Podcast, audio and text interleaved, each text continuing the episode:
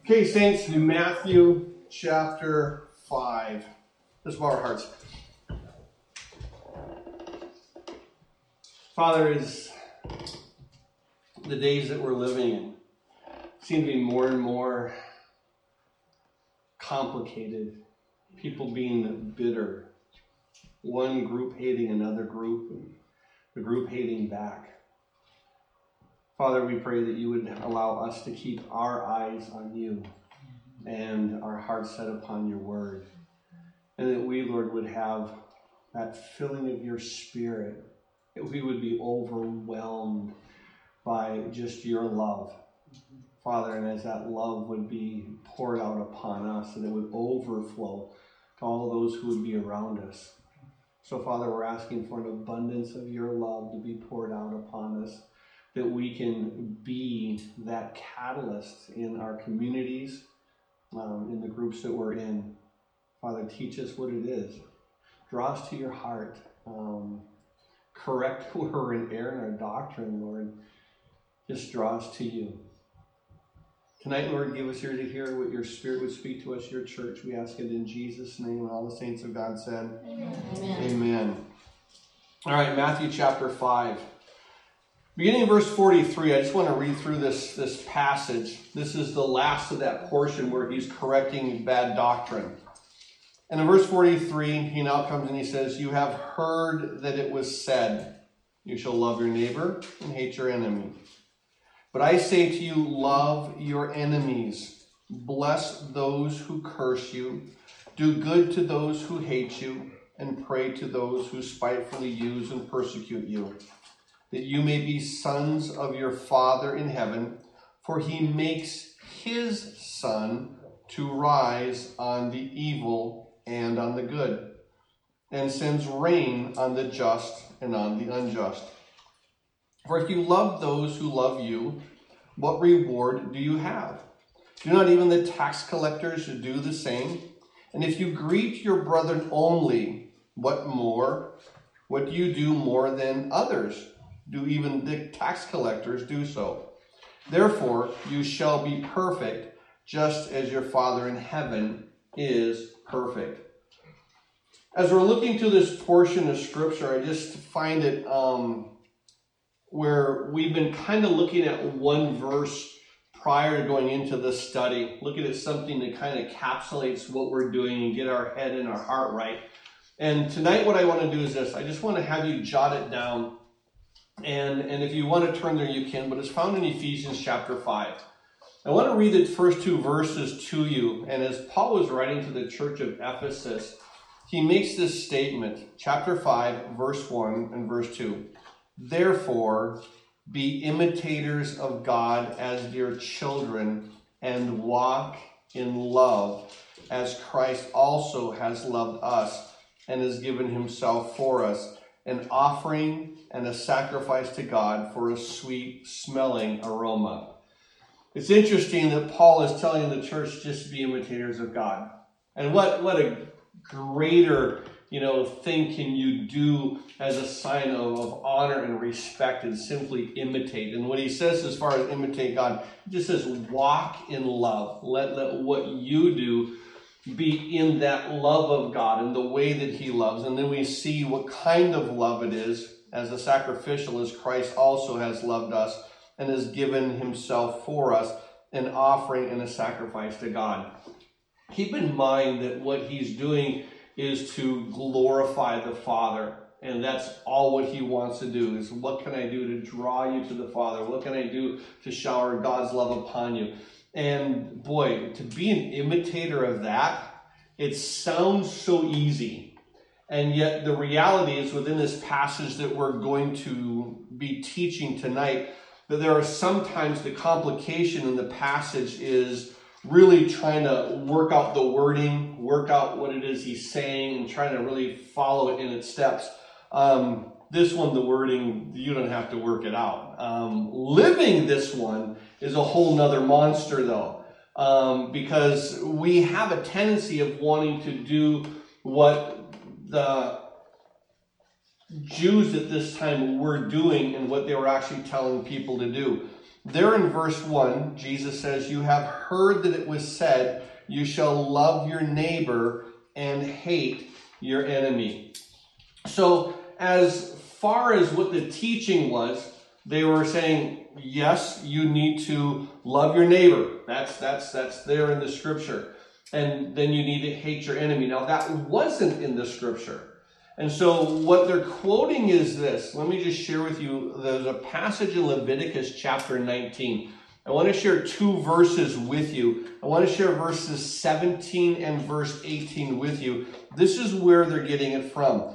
Now, they're getting it from verse 18, but what happens is they're not really reading verse 17 because in verse 17 it says this You shall not hate your brother in your heart.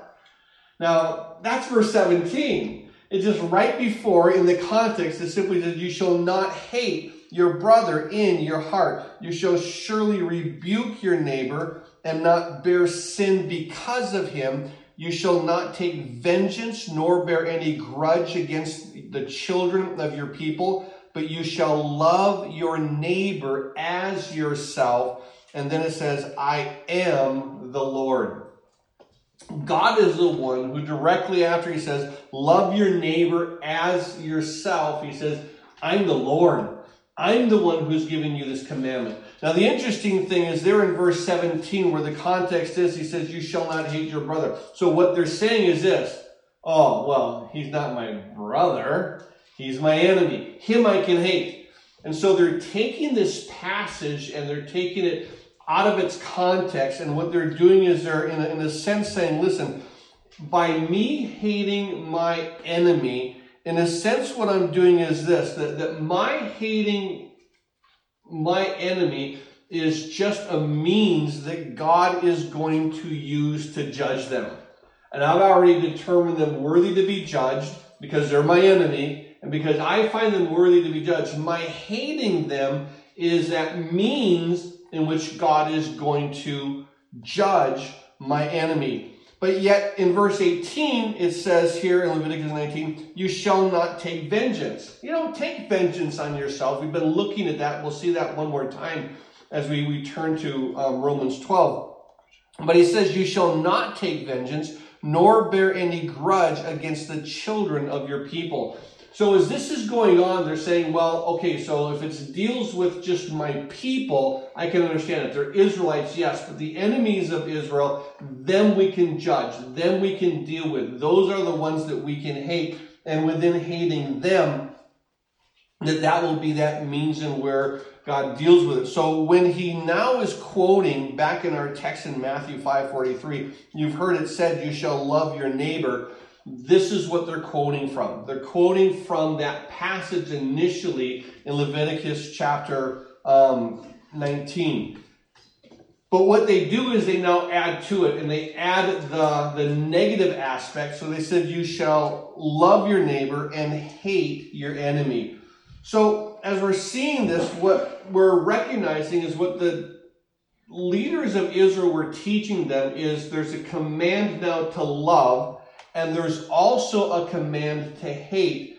And that command to love you're supposed to act on, and the command to hate you're supposed to act on. Do you understand how they've now elevated hating into a commandment that is now equal with loving?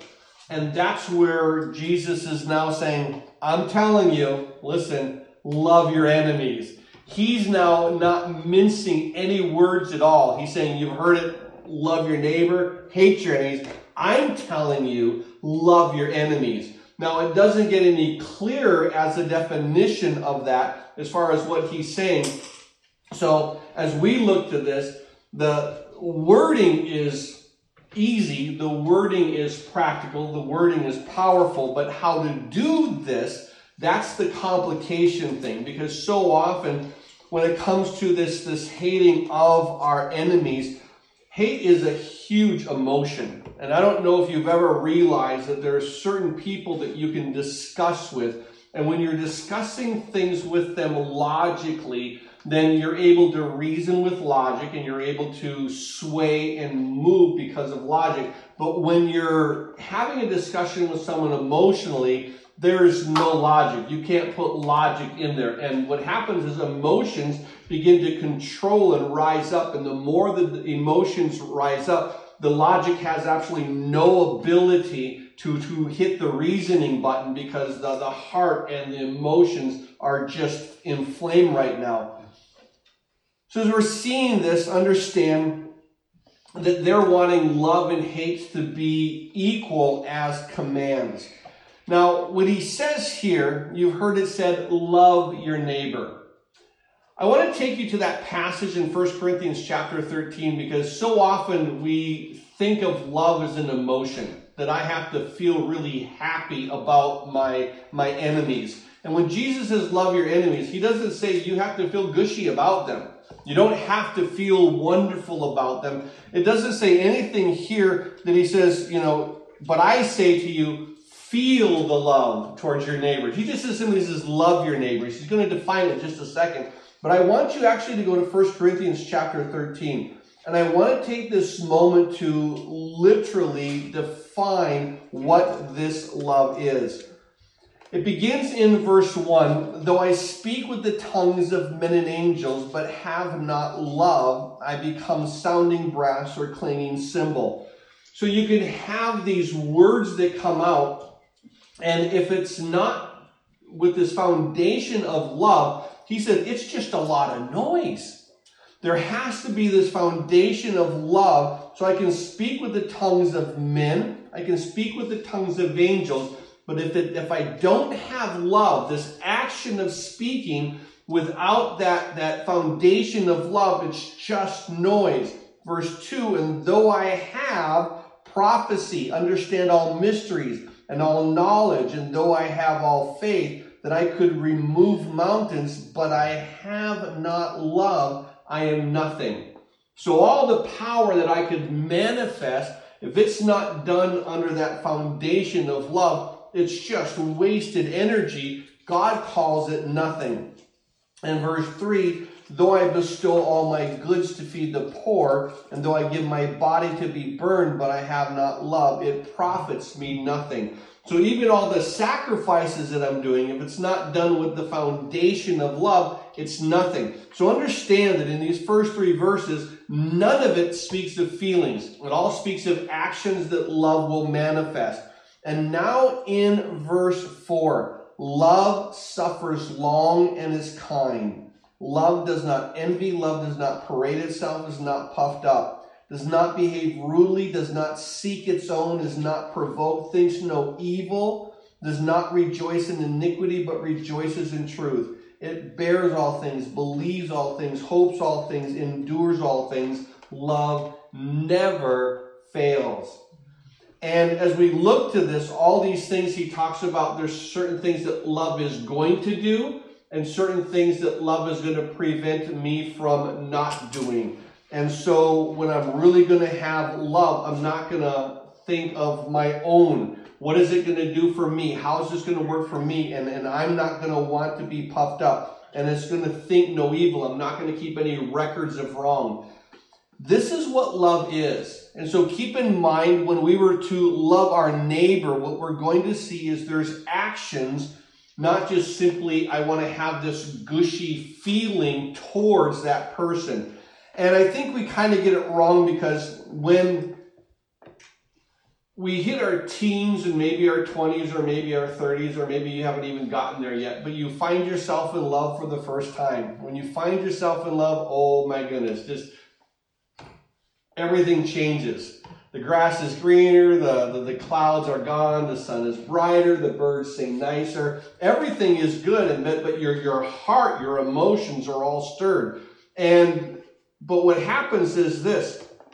Eventually, as you find yourself married, and maybe if you've been married, you'll realize that that emotion, that, that really huge, passionate feeling, um, sometimes it may drop down a notch. May not, which is good, but it might. But then you realize that what love is is this it's the commitments, it's the actions, it's what I do. And, and those are the things that we realize this is part of my expression in love, not just writing poetry and singing songs and serenading. There's actually actions that take place within it.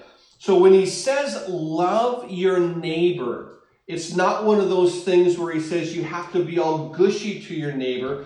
And I want you to understand that it has to do with actions, that the things that they do wrong, you forgive, you don't keep any records of wrong, and it's not parading itself. It's not about you, it's about how can I minister to you. So when it comes to loving your enemy, what Jesus says there in verse 44, but I say to you, love your enemies, we mistake that to think that it's an emotional love, that I have to emotionally um, at least feel okay about my enemy. You don't even have to feel okay about them, but there are certain things that we need to act on. And that's why Jesus will go on to say, Love your enemies. And then he'll say, Bless those who curse you, do good to those who hate you, pray for, those who spitefully use you and persecute. You." Actions, actions, actions. It's not emotions.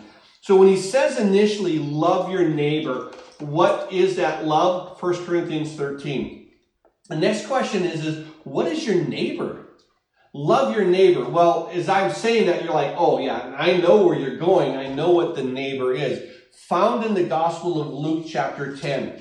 And in the Gospel of Luke chapter 10, it begins to speak as far as what this neighbor actually is. Luke chapter 10, beginning in verse 25. I want to start up to there, and I'm going to read all the way down to verse 37. But in Luke 10:35, behold, a certain lawyer stood up and tested him, saying, Teacher, what shall I do to inherit eternal life? Good question. What do I got to do to be in heaven for eternity? And he said, Well, what is written in the law? What is your reading of it? So the guy, you know, goes through his memory and it says, Well, you shall love the Lord your God with all your heart, with all your soul, with all your strength, and with all your mind, and your neighbor as yourself. In other words, the greatest commandment and the second one that hinges on it. Love, loving God and loving your neighbor. And so Jesus now said to him, You've answered rightly, do this and you will live. Now, what's interesting is the guy, verse 29, but he wanting to justify himself. When he said it, it's a lot easier to rattle off the command than to do it. Let me give you an example. All of us could say, ah, love your enemies. It's a lot easier to rattle off the command than to do it. And here, when he says, just love your neighbor, he's like, oh my goodness. Well, he says, who is my neighbor? well, Jesus now, verse 30, begins to answer him. A certain man went down from Jerusalem to Jericho, fell among thieves, who stripped him of his clothing, wounded him, and departed, leaving him half dead. Now, by chance, a certain priest came down the road now, at this point, anyone who's this Jewish believer go, oh, oh, here's a guy, he's half dead. Oh, the priest, rescue. But what he says is this. And when he saw him, when the priest saw him, he doesn't just like, oh, maybe the guy was in a ditch and he missed him. No, he sees the guy there, half dead, wounded on the road. He passed by on the other side. He moves to the other side of the road. After he sees him, he walks around him and he just leaves him. Likewise, a Levite, when he came to the place, now you're like, oh, wow, I know what's going on with the priest, but oh, thank goodness this Levite is here. And it says, he looked. He looked. Now, now when he looks, he doesn't just see him at a distance, but he looks and he, he it means to look to understand. He sees the guy. He can, in his mind, sees what happens to the guy. And then what does he do? He passes by on the other side. So, two of where the Jew would think these are the heroes, the priests and the Levites. And then in verse 33, a certain Samaritan, as he journeyed, came where he was. Now, to the Jew, the priest is a who's who. The Levite is a who's who. The Samaritan is a, oh, yuck. The Samaritans were known as half breeds. The Samaritans were a mixture of Jew and the other cultures that were there. They were there in the northern area of Israel. When Assyria came and they took the ten tribes, they would replace them with um, cultures from all over the world, and they would place all these cultures there along with some Jews, and the Jews that eventually would come back or move up there, as they would move in, they would intermarry, and the Samaritans were not of true blood. They were a half breed, and they were despised. They, people, the, the true Jew wanted nothing to do with the Samaritans. And so he talks about a priest that walks by, he talks about a Levite that walks by, and now he talks about a Samaritan. And any Jew who said the priest, like, yes, I know the priest, and then he said Levite, oh, I know the Levite, and then the Samaritan, oh man. and so here Jesus says, the Samaritan, as he journeyed, came where he was, and he saw him and had compassion. Now the Jew would have hoped that the thieves would have came back and robbed and be of the Samaritan too. But here the Samaritan begins to take care of this man. He sees him, and the first thing that he does is he has compassion. Now, as we recognize this, the man was going from Jerusalem to Jericho. So, what does that mean? He was probably a true Israelite. The priest now goes to see the true Israelite, he passes him by. The Levite passes him by. The one who's despised by the true Jew, he comes and he sees him and he has compassion. So he went, verse 34, to him and bandaged his wounds, pouring oil and wine. He set him on his own animal, brought him to an inn, and took care of him. On the next day, when he departed, he took out two denarii and gave them to the innkeeper. He said, Take care of him, and whatever more you spend, when I come again, I will repay. So the Lord asks the question, which of these three do you think was neighbor to him who fell among the thorns? And so this lawyer said, well, he who showed mercy on him. And Jesus says, go and do likewise. This is a neighbor. A neighbor is one who, when you see someone, you don't have to be like the next door neighbor. To love your neighbor is to love not just those of your own kind. Understand, the neighbor was a Samaritan ministering to that pure Jew. That's a neighbor. A neighbor is anyone that God puts in your path whether you like them or don't like them. So if you want a definition of a neighbor, it's someone that God puts in your path. That's a neighbor. When the man says, Who's my neighbor? God says, All right, three men were there with one man wounded, half dead. And all three, they were put on the path, put on the path, put on the path. Who was really the neighbor? It's the one who looked and says, God, you put this guy on my path. How can I minister? How can I bless? That's what we do to a neighbor, and that's what loving your neighbor is all about. When you see issues and you see them half dead, what do you do? You seek to minister to them. And I think it's important because most Christians, if you're going to have an enemy, it's going to probably be a non Christian. And if you have an enemy that's a non Christian, well, it's sort of like, what you do to minister to them? Realize that non Christian is not only half dead, that non Christian is all dead.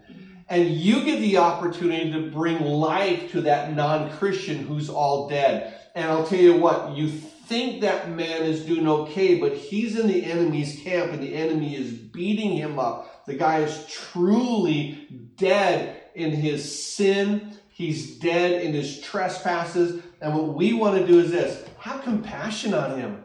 It's one of those things where you can judge him for saying, How could you do these things? Well, understand that the people in the world, they're not going to do what Christians do. And I don't know so often why we think that the people in the world should do what the Christians do. Take a look at verse 46 for just a second. And he makes a statement Verse 46 If you love those who love you, what reward do you have? Do not even the tax collectors do the same? If you greet your brethren only, what more do you do than any than the others? Do not even tax collectors do so? People of the world do things. They're, they're, they're kind to their own.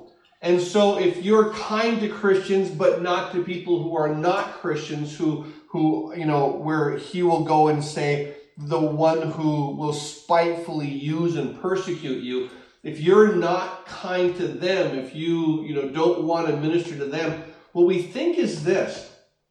We expect the world to do the things that Christians do, and they're not of God. They're not of the kingdom. And I think what happens is we make excuses for Christians when Christians don't do what God calls us to do. How many times have you made excuses for a Christian who hates his enemy? How many times have you made an excuse for yourself when you hate your enemy? And we make excuses for Christians, but here's what happens. We blame the world because they're not doing the things of God. Now, God expects the Christians to do things that the world doesn't do.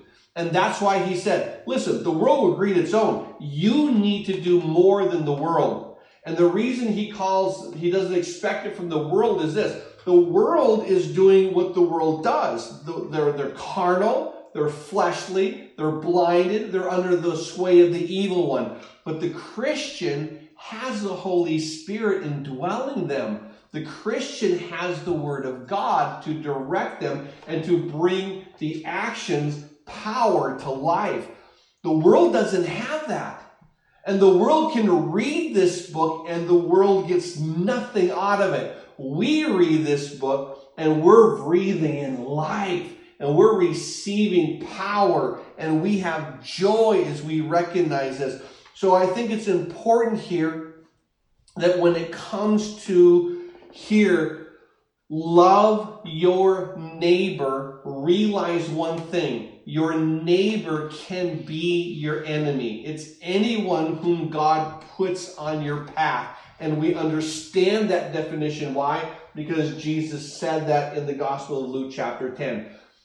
Here's the path, people on it. God's going to bring you there. Now, for a priest to see another priest walking by, what are they going to do? Greet one another. When a Levite sees a Levite walking by, what are they going to do? Greet one another. When they see a Samaritan, they're going to walk to the other side. But when they see one of their own in pain, when they see one of their own who's fallen upon, they literally bypass him.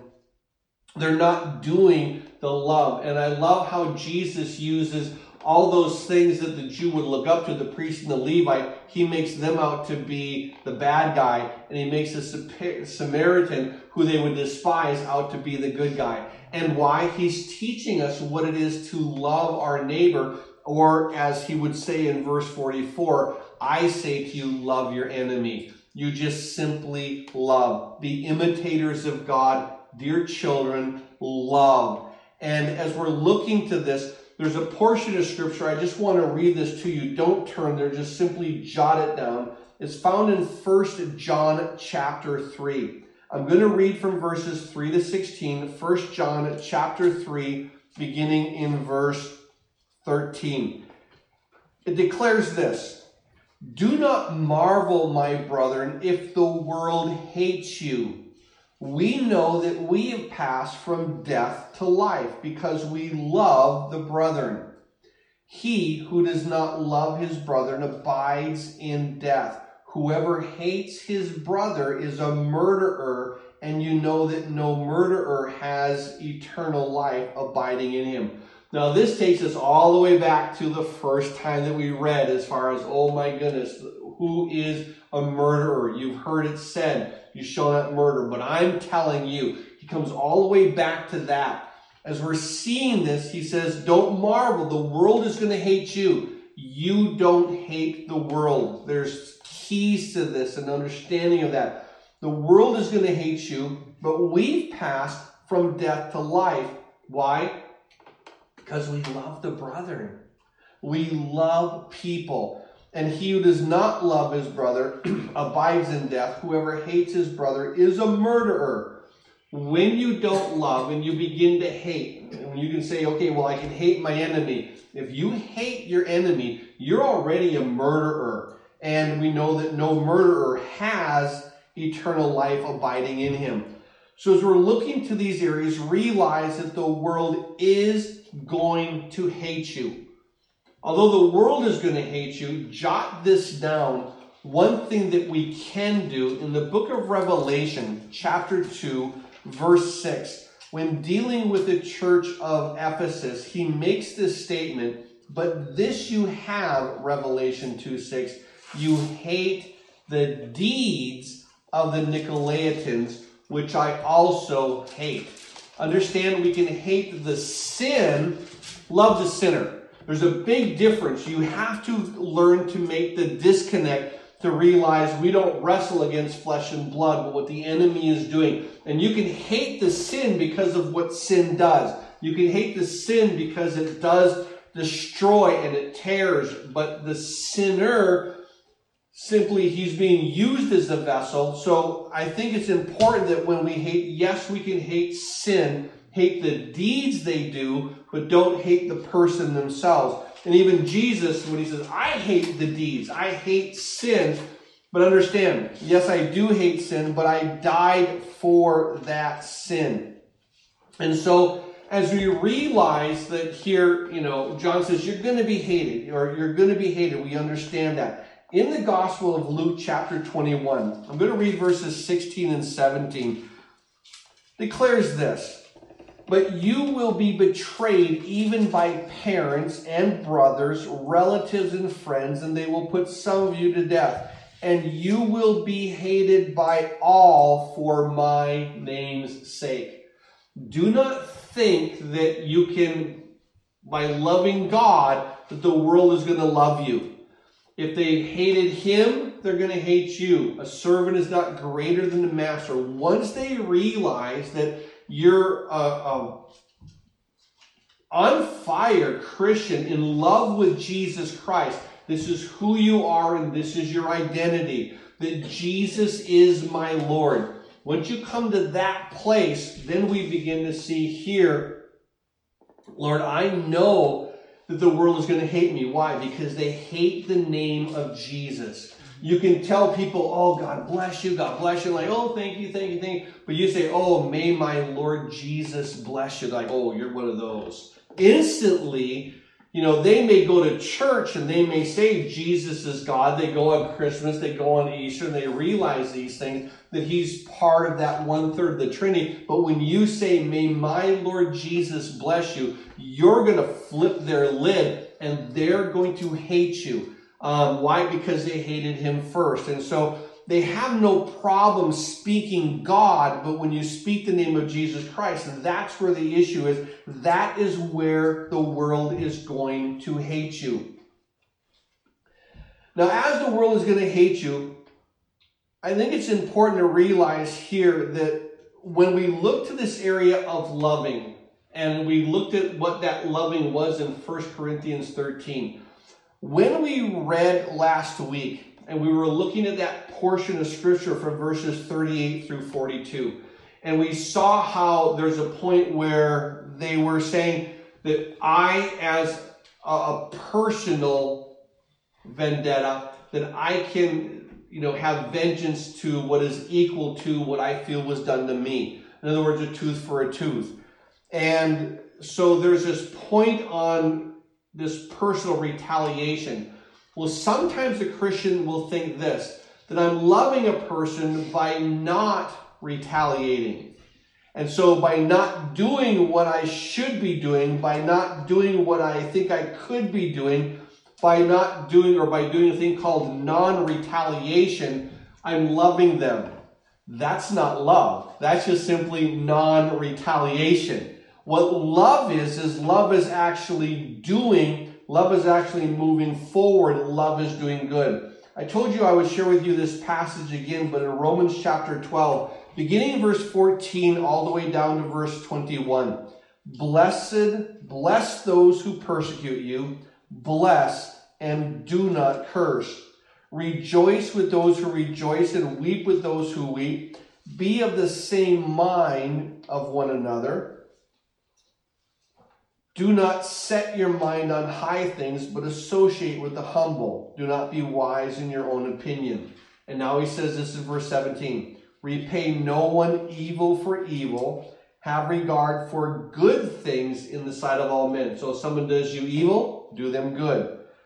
He goes on to say, if possible, as much as depends on you, live peaceably with all men. Beloved, Do not avenge yourself, but rather give place to wrath, for it is written, Vengeance is mine, I will repay, says the Lord. Therefore, if your enemy is hungry, feed him.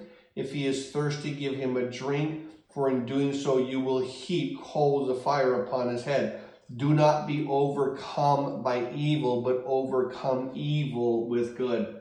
Let me just put it this way be imitators of God, dear children, and walk in love. This is the whole heart of what he's trying to say. Now, we do understand that what loving your enemy is going to be is not just simply not acting bad, but what Jesus does is this. After he says in verse 43, You've heard it said, You shall love your neighbor, hate your enemy. And we know that's not what was said, that's simply what the religious leaders did to allow the children of Israel to be able to hate their enemies. He will make this statement, but I say to you, love your enemies, bless those who curse you, do good to those who hate you, and pray for those who spitefully use you and persecute you. He has a threefold task that he defines that love that we can do for the enemy. The first is this bless those who curse you. Um, what is a blessing? Well, a blessing sometimes can be a tangible thing, but a lot of times what happens is a blessing is a verbal thing. Um, remember now when uh, in the Old Testament, as we, we learned how when Melchizedek came out and he blessed Abraham. And we, of course, we learned through the book of Hebrews that beyond all contradiction, the lesser is blessed by the greater. He who is the greater puts on the blessing. We also saw the same thing as, you know, Israel would come, Jacob, that he would go to the Pharaoh and he would bless Pharaoh. Beyond all contradiction, the lesser is blessed by the greater. And so there were these verbal blessings. And I think if you have an enemy, here's the key. How can you word such a vocabulary to say, how can I have my enemy built up? How can I have my enemy, you know, Lord, open their eyes and, and minister to them, or simply just talk to them in love? It's one of those things where you can either, you know, say, well, you said this, so no, I'm going to battle that. Remember how last week we used that one analogy, how when a man bought a property, the neighbor came up and says, congratulations, not only did you buy the house, but you bought the lawsuit. And he said, the, the fence is, you know, over on my side. He said, so I'm taking you to court and to, to get my property back. And what the man didn't say is, well, bring it on, buddy. He didn't. He told the man, listen, move the fence where you want to move it. Move the fence where you set, where you think it's right, and then have the people do it and then give me the bill. That's incredible. That's love. That's that's this arm in the situation, and I think it's so amazing that he blessed the man. He says, "Listen, you don't you don't have to take me to court. Move it where you want. Have people do the work. Give me the bill." That's blessing them. And, and, and I think it's so important to think how can I word what I need to word to this person to bring blessings and, and not cursings. And so as we look to this, he says, you know, bless those who curse you. And then he said, do good to those who hate you. Not only do you need to figure out wordings and communicating with that person to bring blessings, to really edify and build up, and, and I think it's important to seek to do that. But then he says, not only are you supposed to verbally talk to the person that you hate in order to build them up, to edify, and to bless them, but then he says, now your actions have to follow up those words, that you do those things that will bless that person. I had a boss, and I used to um, not like this boss. He wasn't a good person at all. He was a, a very horrible individual. But my my ministry was what can I do to make your job easier? If there's something I can do, do you need me to do this? You need me to do that. And, and so um, I'll tell you what, and eventually um, he didn't hate me quite as much. And that's all it did. He, he was never where we became chums, never anything else. But I'll tell you what, it, it made it so, at least in my heart, I knew I did everything that I could do, everything that God was calling me to do. And, and his hatred was simply because I'm a Christian. Mm-hmm. Now, he took advantage of all the things that I did. He didn't mind me doing all those things, but there was never a, a swaying of even just his heart being a little less hating towards me. But we see here, he says, first you need to let the words be spoken, bless those who curse you, do good to those who hate you. And then he says, pray for those who spitefully use you and persecute you. Lift them to God. And I'll tell you what, there's going to be nothing that is going to change your heart more than when you bring that person before the Lord. Because when you bring that person before the Lord, of course we can pray the praise that, you know, in the psalmist like David, oh Lord, kick in their teeth. And, and that, that's not the, the sweetest of prayers you can make, and that's not what Jesus is saying. So don't pray the psalms in on them. What you need to do is this pray God's blessing upon them that God would, you know, open their eyes and that He would give you the words to speak, anything to bring them life, that you could be allowed to to plant or to water, that eventually God would bring the increase. And when you begin to pray for someone, you can't continue to hate them. As you begin to pray for them, what happens is this that you, when you pray, are in agreement with God. Remember when the disciples asked Jesus to pray, and he said, Your will be done on earth as it is in heaven. It was very important wording. Your will be done on earth as you already will in heaven. So you will this.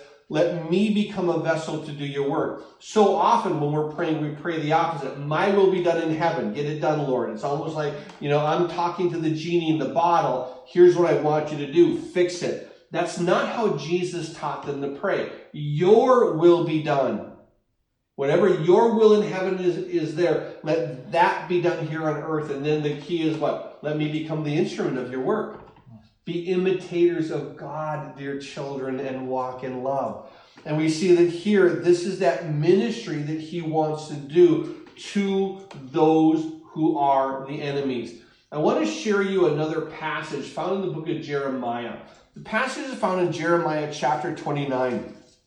It's only a couple verses. It begins in verse 4, and I want to start from verse 4 to keep you in the context.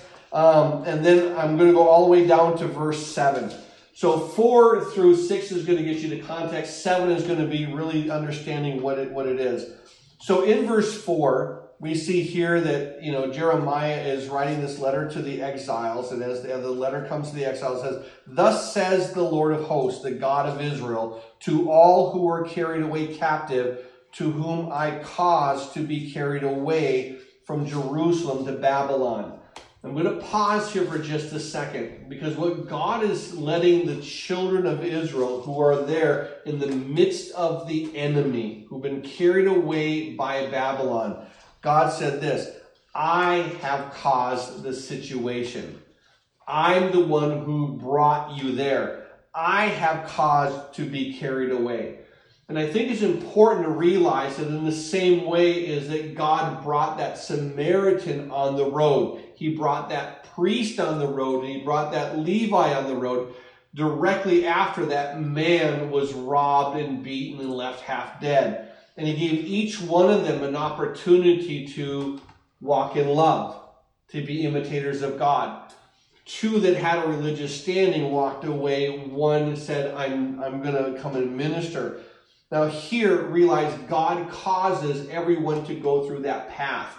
I don't know if you've ever, you know, are those that pray and, and I'm, God is trying to work me out of it, but I was really, in, in my youth as a Christian, I would hear from God and I'd go from point A to point B. And, and it's like everybody just get out of my way. You know, it, it's almost like that scene in The Princess Bride where uh, on the guy says, "Everybody move!" and and they all, you know, this big gap just just opens up, and and him and this other guy begin to just walk on through.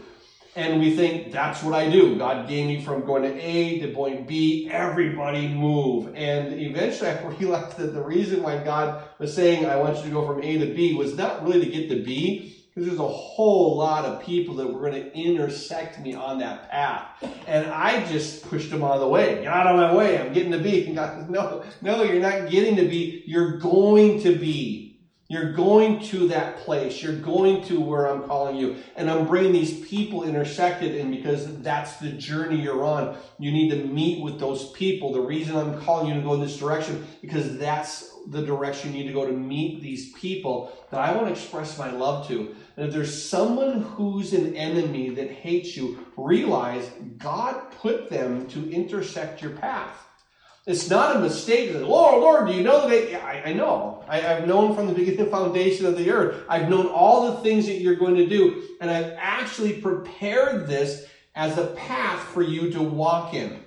That in this, you're going to grow with a greater understanding of me. You're going to grow with a greater understanding of who I am and what my word is.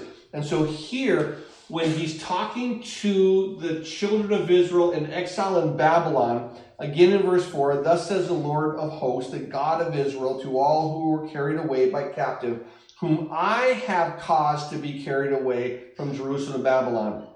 He says this build houses and dwell in them, plant gardens and eat their fruit. Take wives and beget sons and daughters, and take wives for your sons, and give your daughters to husbands, so they might bear sons and daughters, that you may be increased there and not diminished. And notice what he says in verse 7 and seek the peace of the city where I have caused you to be carried away captive, and pray to the Lord for it, for in its peace you will have peace realize that Proverbs teaches us that when it comes to the area of communication, it says this without kindling, the fire goes out. So you can have conversations with those people that you disagree with, and what you can do is this you can either add fuel to the fire, or you can add the water of the Holy Spirit and say, I'm going to pour out love. This is what I'm going to do. And without kindling, the fire goes out. Now keep in mind, they may add a lot of kindling, a lot of kindling, and eventually all you're going to do is love them. One of the, the sweetest spirits of, of any person that I've ever known, and of course you're going to know I was going to say this, is my wife. My wife is, is just so sincere and non-pretentious and and she just there, there's there's nothing that would ever cause her to compete and if there's ever a point where you know I'm, I'm I get like competitive, and she just says like, "You win." Like, well, that's no fun. How is it fun when they just say, "Oh, you win, you win, you win"? She just doesn't want to compete, and and without that kindling, there's there's no real drive. Now, if I get to some other guys, yeah, we we we can battle it out, we communicate, and we can really have intense conversations. And my wife just doesn't. She's like, "Yeah, you can win. That's fine. You're good." And you just it disarms and this is what praying for peace does. And I love the heart because he says this first, seek the peace of the city where I have caused you to be carried away. Seek its peace. Bless it. Do good for it. And then, of course, and pray to the Lord for it because in its peace, you'll have peace.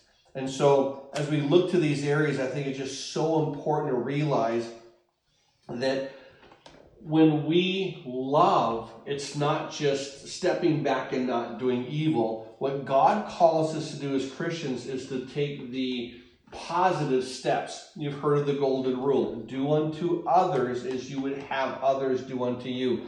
Now, the golden rule is very similar to a lot of the other cultures that were there. The only problem is, is this the other cultures would say, what someone has done to you, do back to them. If someone does good, you need to do good back to them. But when Jesus talks about this golden rule, he doesn't say that you are the responder. What Jesus does in the golden rule, he says you are the initiator. Understand as a Christian, what God calls you to do is to initiate.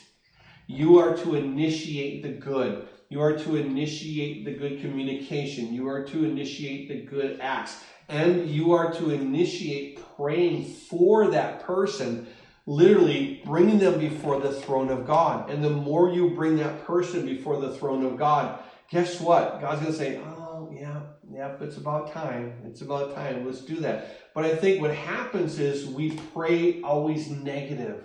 We're praying, Lord, you know, prevent him from doing this and prevent him from doing this and prevent him from doing that. And we're not praying in the initiative, Lord, give me the grace to do this, give me the love to do this, give me the heart to do this. We're always praying the, the opposite. Lord, stop him from doing that, stop him from doing this, stop him from doing that, don't let him do this, don't let him do that. And it's always the negative, and we're always praying what? Let them be the one to change their actions. And what God says truly, if you want to love your enemies and you're praying, pray to be an initiator. Lord, what can I do to be an imitator of you? What can I do? And how can I walk in love? What can I do? Realize that, you know, we, we talked about how we are those enemies that, that really that were of God as well um, I want to share with you just a passage in Colossians chapter 1, beginning in verse 21. This is who I was and who you were to God. And you who were once alienated, Colossians 1:21, you who were once alienated and enemies in your mind by wicked works, now he has reconciled you realize that every one of us, how do you love your enemies? Well, here's a good question How did God love you? How did God love you when you were an enemy? And I, I love the heart of it because we see here that while we were alienated and enemies by wicked works, now he has reconciled. In the book of Romans, chapter 5, one other passage kind of share with you, pretty much a parallel passage. In verse 8, it says this God demonstrated his own love towards us that while we were yet sinners, Christ died for us. While I was an absolute enemy to God, Jesus went and did good. What can I do to give you access to the Father? What can I do? How do I die to self that you could have a greater access to the Father? And as we see this, what a beautiful picture that this is for us. That when we see, yes, Lord, now I begin to understand that you don't want me just not to do evil or not to not do the evil. In other words, do this non retaliation thing. Because I learned last week I don't retaliate. He says, no, now I'm going to amp it up a notch. Now I want you to initiate the good, initiate the communication that blesses, initiate the action that blesses, and then begin to pray for them. And he makes this statement when he says at the end of verse 44, back in our text of Matthew 5, pray for those who spitefully use and persecute you, that you may be sons of your Father in heaven, for he makes his sun to rise on the evil and on the good, and he sends rain on the just and on the unjust. He says, if you do these, and I love the heart, he says that you may be sons of your Father in heaven. I'm your child. And as your child, I want to be an imitator of you. I don't know if you've ever seen how little kids, they actually to learn to do things. They imitate what their dads do. When my youngest son Marcus, he was about oh maybe three or four, and he'd, he'd go with me on, on outings that I would do. But he had these these pants, and and and uh, what what happened was this: I was I was talking to a guy, and this guy just kept looking at my son looking at my son. I'm like, why are you looking at my son? And I was standing and talking to him, and all of a sudden I see my son, and there he is with his his thumb in his pocket. And he's there, has, and he's looking at me like, okay, your thumb is in your pocket, my thumb is in my pocket. Yeah, I'm good. We can have this conversation now. And he he just imitated. And of course, we understand what imitation is the most sincerest form of flattery.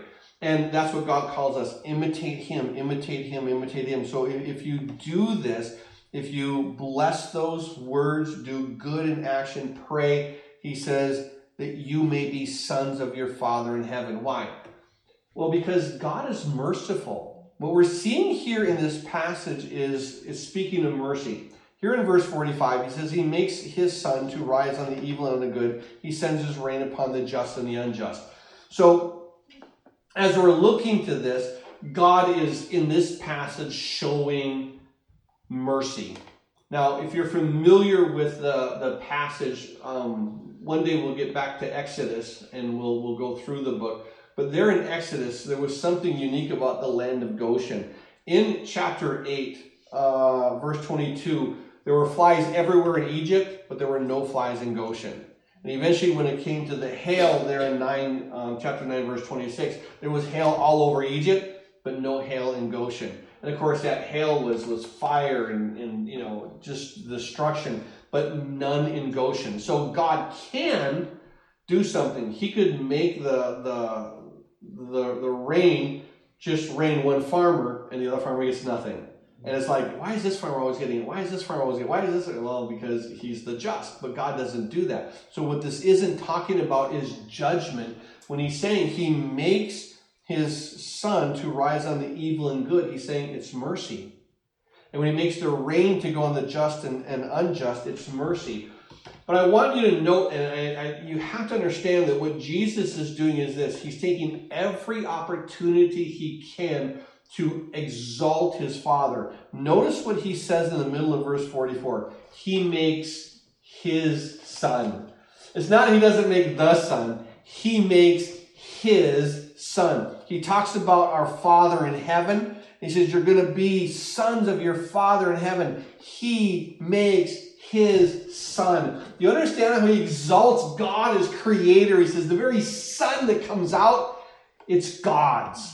And if you partake of warmth from the sun, that's God's blessing. That's God's mercy. And God is going to allow that blessing to be upon you. But something amazing, is He's also going to be allowing it to come to your enemy as well. And when the rain comes, He's going to send it upon the just and the unjust. So we see here that, that God is the one who uses the elements, the sun, the rain. He can use it for a blessing, but he can also use the sun as a scorching. He can also use the rain to dry up, as he did with Elijah. Remember when Elijah came on the scene? He was there before King Ahab, and he says, Listen, at my word, there's going to be no dew nor rain for you know for this time, these three years, until I say something. And so for those three plus years, no dew, no rain. So God can use the rain as a judgment, but here what Jesus is saying is they're experiencing the mercies of God and their enemies.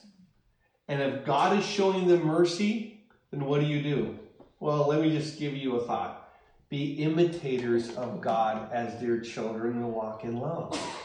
If God is showing the enemy mercy by the sun, his sun rising on them, if God is showing them mercy by sending his rain on their fields, he says in verse 6 because if you love those who love you, what reward do you have? Keep in mind that there are rewards for Christians. And your reward may not be now, but your reward is going to be. When God, you know, takes you to heaven, he says, Well done, good and faithful servant. I'll tell you what, I don't want jewels, crowns. Just to hear those words would be amazing to me. Well done, good and faithful servant. And yet we see here that it's what? When you go beyond. When you go beyond, because God's expectation for the Christian is more than the expectation of the world. He expects the world to be the world. And he says, listen, so so why are you, if, if you love those who love you, what reward do you have? He says, you have to understand that even the tax collectors, to say, now keep in mind, the tax collectors were what? They were not the nice ones. They were the ones that they despised. And as we come to see, Matthew is going to be that tax collector there in, in the ninth chapter. But as we note there, they were like, oh my goodness, he eats with tax collectors and sinners. That's that's what they saw them as. And here he, he points them out and says, You despise the tax collector. But I'll tell you what, that tax collector, they love the other tax collectors. I mean, what did Matthew do? He invited them all over. You got to see Jesus, the man that just called me to walk away from all this and save me. You've got to see my Savior. And he loved them. And you can always love your own. It's easy to love your own. Well, not always, but it is easier to love your own than it is to love your enemies. Because, you know, you realize it here when, when they're your friends, and I don't know if you've ever had those friends, and when they do wrong, you make excuses for them, or if you have family members, when they do wrong, you make excuses for them because you love them. You say, well, if they're doing wrong, let's justify them. No, you, you still hate the deeds. You hate sin is sin, whether they're good people or bad people, you love them or hate them. Sin is sin. No matter if they're good people, you still need to not like their deeds if they're doing the wrong deeds. If they're wicked, you don't have to like the deeds, but you love all the people. But I love the fact that he says, if you're only loving those who love you, he said, even those that you think the worst of, they do that. He says, and if you only greet your brethren only, what do you do more than others? Do not even the tax collectors do so? So we see that there is this area where the world does what it does, and God calls the Christian always to do what? Take it up a notch.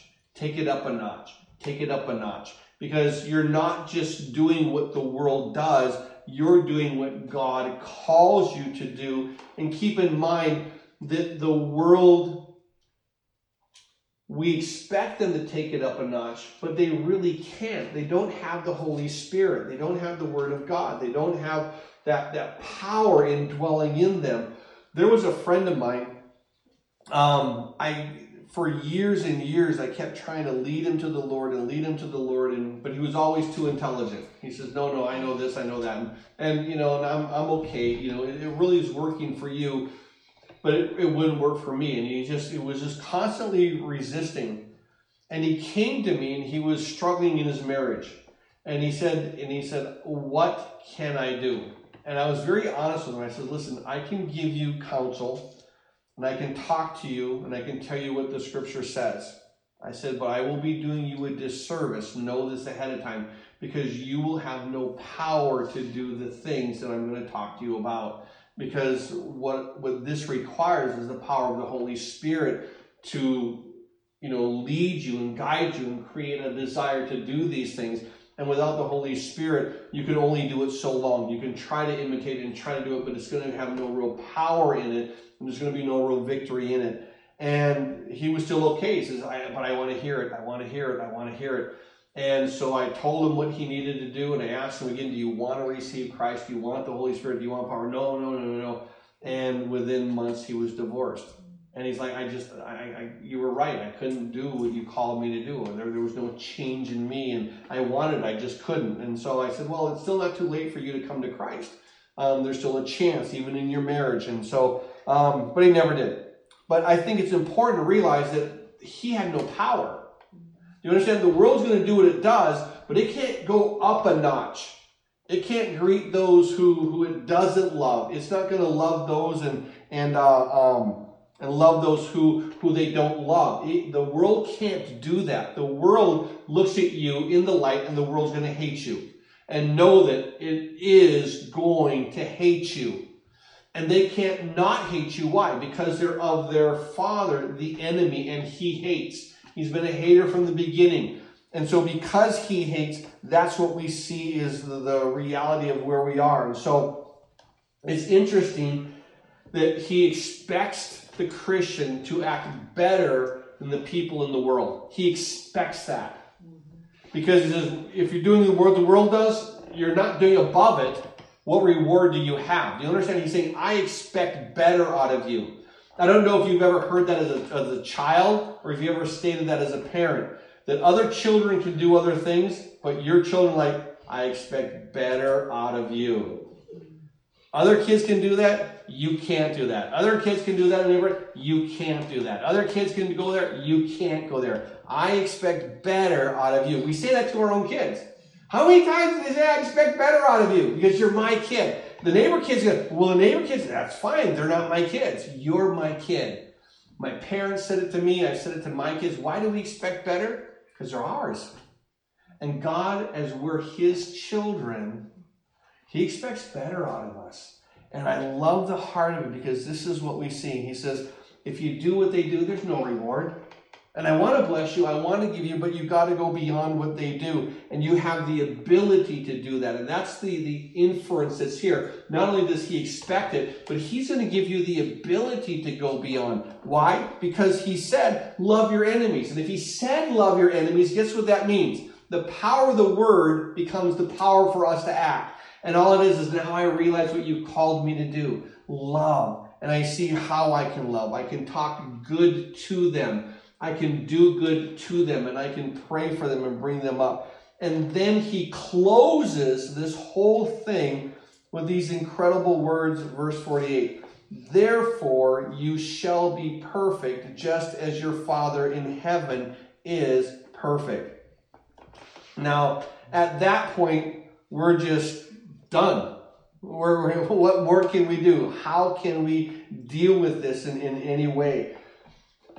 when he talks about all these things we need to do and we need to do and we have to do good, and, and he talks about now the, the area of, of being perfect, and that's really now amping up that point where you want to say, What can I do to bless? What can I do to minister? What can I do in that way? I want to share with you a passage, just jot it down Romans chapter 2, verse 4. And this is why God is trying to say, I want to teach you this. I want to teach you this. He says this, Romans 2, verse 4 Or do you despise the riches of his goodness, forbearance, and long suffering, not knowing that the goodness of God leads you to repentance? I'll tell you what, that's what brought me to God. Just to say, oh, he's so good. I was a sinner, I was an enemy, and Jesus went and he died on the cross with me in mind because he took my sin upon himself. And I love the fact he says, Do you despise the riches of his goodness, his forbearance, his long suffering? Don't you know it's the goodness of God that leads man to repentance? And what God wants to do is he wants to show his goodness through you. He wants to show his goodness through me. And it's one of those things where the world is going to hate because that's what they do. And, and he said, You are going to be hated by all for my name's sake. But here's the thing in my name, you're going to love all. And this is the key to understanding here what he says you shall be perfect. Now, it's interesting because when he says you shall be perfect, this is the summary of the whole law.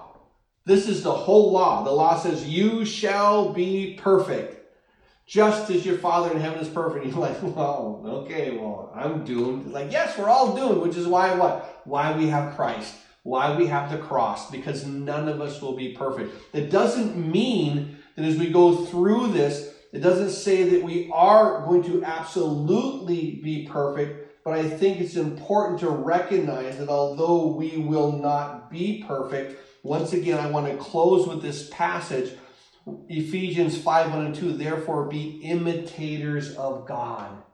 You won't be a perfect imitator, but seek to be an imitator as He inspires you with His Spirit and with His Word. Seek to be that imitator of God as dear children. Walk in love as Christ has also loved us given himself for us and offering a sacrifice to God. It's a sacrificial love to that person so they can experience God's love through you, his goodness through you, and that in this, this becomes your worship to God.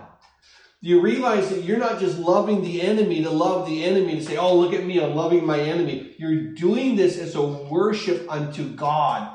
And this is here what we see what truly Jesus Christ does. Because when he did it for us who were enemies, we see that he gave himself for us as an offering, a sacrifice to God, a sweet smelling aroma. When you give yourself over to the point to say, Yep, I'm going to give myself, and I'm still going to be persecuted, I'm still going to be used. But God, I'm your instrument. And if you want to use my life as an instrument that they could see your goodness, and I'm going to let them know that you're my Lord, and this is why I do what I do, then, then be glorified, Lord. And I think it's just a beautiful thing to see within this area how through all these things that we need to look upon ourselves. How do we see ourselves? How do we see ourselves? How do we see ourselves? And ultimately, I know in the last few weeks, we saw ourselves as wretches. But that's what we need to see. Because why? It means His grace is so much greater. Now, what's going to happen as we get into chapter 6, we're going to see how others see us. How do others see us? How do others see us? So you're going to see now the, the, the, the, the turning of what we're going to see and how we want others to look at. Here's just how you see yourself. They would see themselves as righteous because I've never murdered. And yeah, you're, you're wrong. I've never committed adultery. And you, you see all these things, and you know, it's an eye for an eye, and I'm doing it right, and and uh, you know, I don't swear falsely, and uh, you know, you're you're missing it completely. When you see yourself as a place of elevation, God is going to humble you. When, when you're humbled in this way, God is going to exalt you. And I think it's so important to realize that we cannot do this in and of ourselves. There, there's no way that we can walk this, but what we can do is this, and that's why I wanted to, to close. And I've been I've been wanting to use that Ephesians five for the last five of these, but I had to wait for now because it's so important. Just become an imitator. What he calls you to do, just you know that old saying WWJD. What would Jesus do? And and then then do that. Just just realize I want to imitate you. And I want my imitation to be a worship unto God. And even if it takes a sacrificial love to do this, it's for your glory, Lord. It's for your glory. Father, we do thank you for this word. We thank you for just this passage that you've led us to. And you're good. Lord, you are good. And we, we look to this passage, and again, this wasn't a complicated one in order to do a word study. the word study was pretty easy. Love your enemies. Uh, didn't take a lot to figure that one out. But to do it, Lord, to do it in and of our own strength, there's an impossibility. And Father, just, just help us that initially, when, when people do wrong, we react. We react in a way that's almost reflex now. That when someone says something or does something, that our reflex is instantly anger, it's instantly bitterness, it's instantly towards that person. And Father, help us to hate the deeds, but not the person. Help us to hate the deeds, but to love the enemy. And to teach us how we can bless and, and, and pray for them. But Father, we realize that if you don't pour out your spirit and direct us in this, we can't do anything. It's sounding brass, it's nothing. And yet we want to truly love according to what your word declares. And so we're asking for an outpouring of your spirit. We're asking for a clarification within our mind and hearts. We're asking in Jesus' name, and all the saints of God said, Amen. Amen.